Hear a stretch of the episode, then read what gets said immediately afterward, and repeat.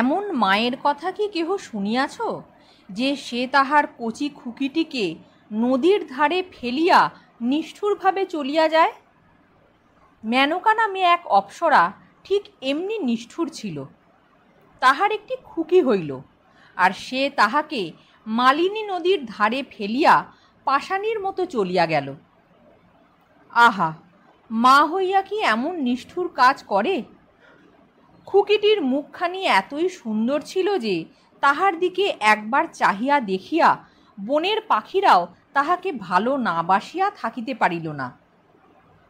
তাহারা বনের পাখি, মানুষের ছানাকে কি খাওয়াইতে হয় তাহা তাহারা জানে না। তাহারা খালি খুকিটির চারিধারে বসিয়া তাহাকে পাহারা দিতে লাগিল আর ডানা দিয়া তাহাকে সূর্যের তাপ হইতে বাঁচাইয়া রাখিল। এমন সময় মহামণি কর্ণ সেই নদীতে স্নান করিতে আসিলেন। ধার্মিক তপস্বীরা পশুপক্ষীকে পর্যন্ত কত দয়া করেন। এমন খুকিটিকে দেখিয়া তাহার প্রাণ স্নেহে গলিয়া যাইবে, ইহা আশ্চর্য কি? তিনি তাহাকে বুকে করিয়া পরম যত্নে নিজের আশ্রমে লইয়া আসিলেন। নিজের সন্তান ছিল না, সেই খুকিটিকে তিনি তাহার প্রাণের সমস্ত স্নেহ দিয়া মনে ভাবিলেন যেন সেই তাহার সন্তান। শকুন্ত অর্থাৎ পাখিরা তাহাকে পালন করিয়াছিল। এই জন্য কর্ণ সেই কন্যাটির নাম রাখিলেন শকুন্তলা। শকুন্তলা যখন কথা কহিতে শিখিল, তখন কর্ণকে সে বাবা বলিয়া ডাকিতে লাগিল। সে জানিত যে মুনিই তাহার পিতা। সেই মেয়েটিকে পাইয়া না জানি মুনির প্রাণে কতই আরাম বোধ হইয়াছিল। তাহার সুন্দর মুখখানির দিকে তাকাইলেই তাহার আনন্দ উথলিয়া উঠিত। মেয়েটির এমন বুদ্ধি যে তাহাকে কিছুই বলিয়া দিতে হইত না। সে তাহার দুটি খুরখুরে পায়ে ছোটাছুটি করিয়া আর তাহার ছোট ছোট হাত দুখানি নাড়িয়া মুনির ঘর ঝাঁট দেওয়া হইতে ফুল তুলিয়া আনা অবধি এত কাজ করিয়া রাখিত যে তাহার যে দেখিত, সেই আশ্চর্য হইয়া যাইত। বনের যত হরিণ আর পাখি, তাহারা ছিল শকুন্তলার খেলার সঙ্গী। তাহারা তাহাকে দেখিলেই ছুটিয়া আসিত। শকুন্তলা তাহাদিগকে খাবার দিয়া তাহাদের গায়ে হাত বুলাইয়া দিত। তাহারাও শকুন্তলার আঁচলে মাথা গুঁজিয়া খেলা করিত। এইরূপে বনের পশুপক্ষীর সঙ্গে খেলা করিয়া আর কর্ণের নিকট ভগবানের কথা শুনিয়া শকুন্তলা ক্রমে বড় হইয়া উঠিল। মুনি ঋষি ছাড়া বাহিরের মানুষ তপবনে প্রায় আসিত না। কাজেই শকুন্তলা তাহাদের কথা বেশি করিয়া জানিতেও পারিল না। তাহার জন্ম এবং শিশুকালের কথা কর্ণ অন্যান্য মুনিদিগকে অনেক সময় বলিতেন। সুতরাং সে সকল কথা সে মোটামুটি জানিয়াছিল। ইহার মধ্যে একদিন সেই বনের ধারে হস্তিনার রাজা দুষ্মন্ত মৃগয়া করিতে আসিলেন। সঙ্গে তাহার লোকজনের অন্ত ছিল না।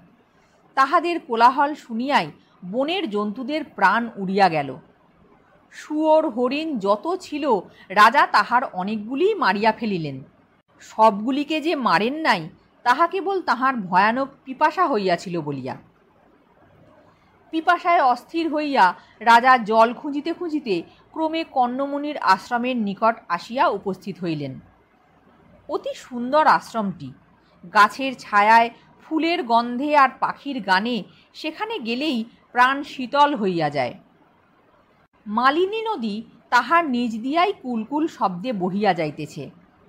এমন সুন্দর নদী, এমন নির্মল জল আর কোথাও নাই। জলের পাখিরা ঝাঁকে ঝাঁকে নদীতে সাঁতার দিতেছে। তাহাদের কলরব যেন সেতারের বাদ্য, এমনি মিষ্ট। আশ্রমের নিকট আসিয়া আর তাহার শোভা দেখিয়া সকলের মনেই ভক্তির উদয় হইল। সৈন্যেরা তাহাদের ধুলিমাখা বিকট চেহারা লইয়া উহার ভিতরে প্রবেশ করিতে সাহস পাইল না। রাজা তাহার রাজবেশ ছাড়িয়া বিনয়ের সহিত সাধারণ লোকের মতো কেবল অমাত্য আর পুরোহিত সঙ্গে লইয়া মুনির সঙ্গে দেখা করিতে চলিলেন। আশ্রমের ভিতর মুনিগণ কেহ বা বেদগান করিতেছেন কেহ বা ধর্মের কথা বলিতেছেন কেহ বা ভগবানের চিন্তা করিতেছেন। রাজা যত দেখেন, ততই বলেন, আহা, কি সুন্দর কি সুন্দর! আশ্রমের যেখানে কর্ণ থাকেন, তাহার নিকটে আসিয়া রাজা পুরোহিত আর অমাত্যকে বলিলেন, আপনারা এইখানেই থাকুন, আর ভিতরে গিয়া কাজ নাই। তারপর রাজা একাকী ভিতরে প্রবেশ করিয়া উঠানে দাঁড়াইয়া এদিক ওদিক চাহিয়া দেখিলেন, কিন্তু কর্ণকে দেখিতে পাইলেন না। তখন তিনি বলিলেন, কুটিরের ভিতরে কেহ আছে কি? যদি থাকো, বাইরে আইসো। কুটিরের ভিতর আর কে থাকিবে? শকুন্তলাই সেখানে ছিলেন। রাজা হয়তো ভাবিয়াছিলেন, মুনির কোনো শিষ্য কুটির হইতে বাহির হইবে। কিন্তু উহার ভিতর হইতে যে এমন সুন্দর দেবতা কন্যা বাহির হইয়া আসিবেন, এ কথা তিনি মনে করিতে পারেন নাই।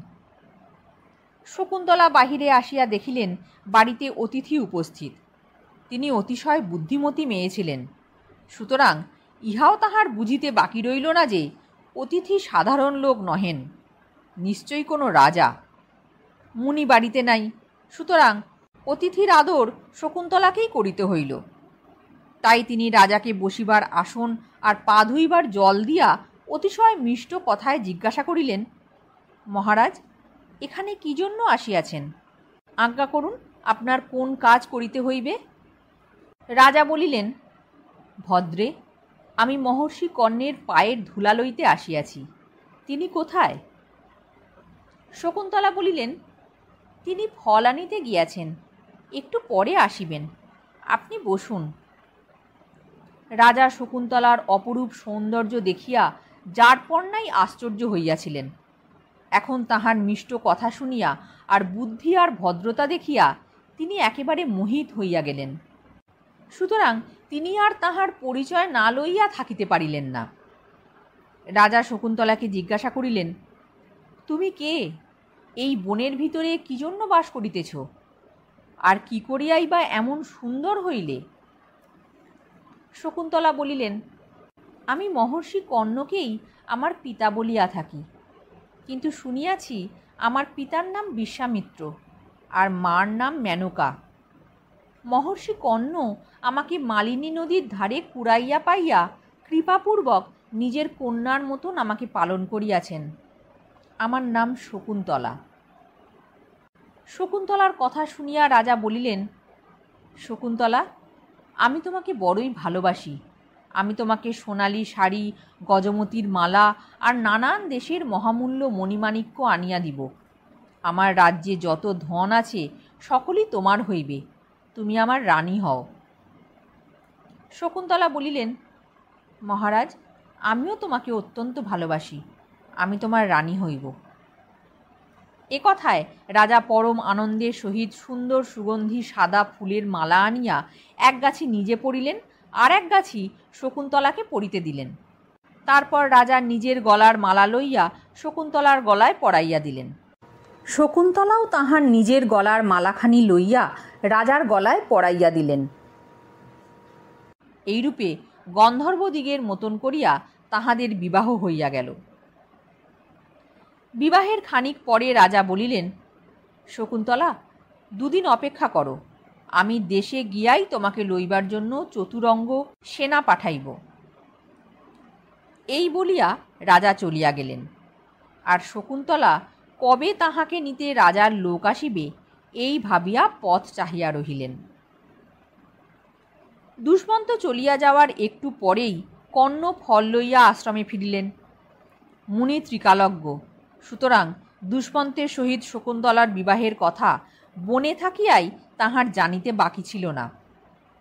দুষ্মন্তের মতো ধার্মিক এবং গুণবান রাজা এই পৃথিবীর মধ্যে আর নাই। মুনির নিতান্ত ইচ্ছা ছিল ঠিক এমনি একটি লোকের সহিত শকুন্তলার বিবাহ হয়। সুতরাং এই বিবাহে তাহার এত আনন্দ হইল যে ঘরে ফিরিয়া ফলের বোঝাটি মাথা হইতে মাটিতে নামাইবার বিলম্বটুকুও তাহার সহ্য হইল না। বোঝা মাথায় করিয়াই তিনি শকুন্তলাকে ডাকিয়া বলিলেন, ওমা শকুন্তলা, মা কি আনন্দের কথাই হইয়াছে? আমি সব জানিয়াছি, মা। দুষ্মন্তের মতন এমন মহাশয় লোক তোমার স্বামী হওয়াতে আমি বড়ই সুখী হইয়াছি।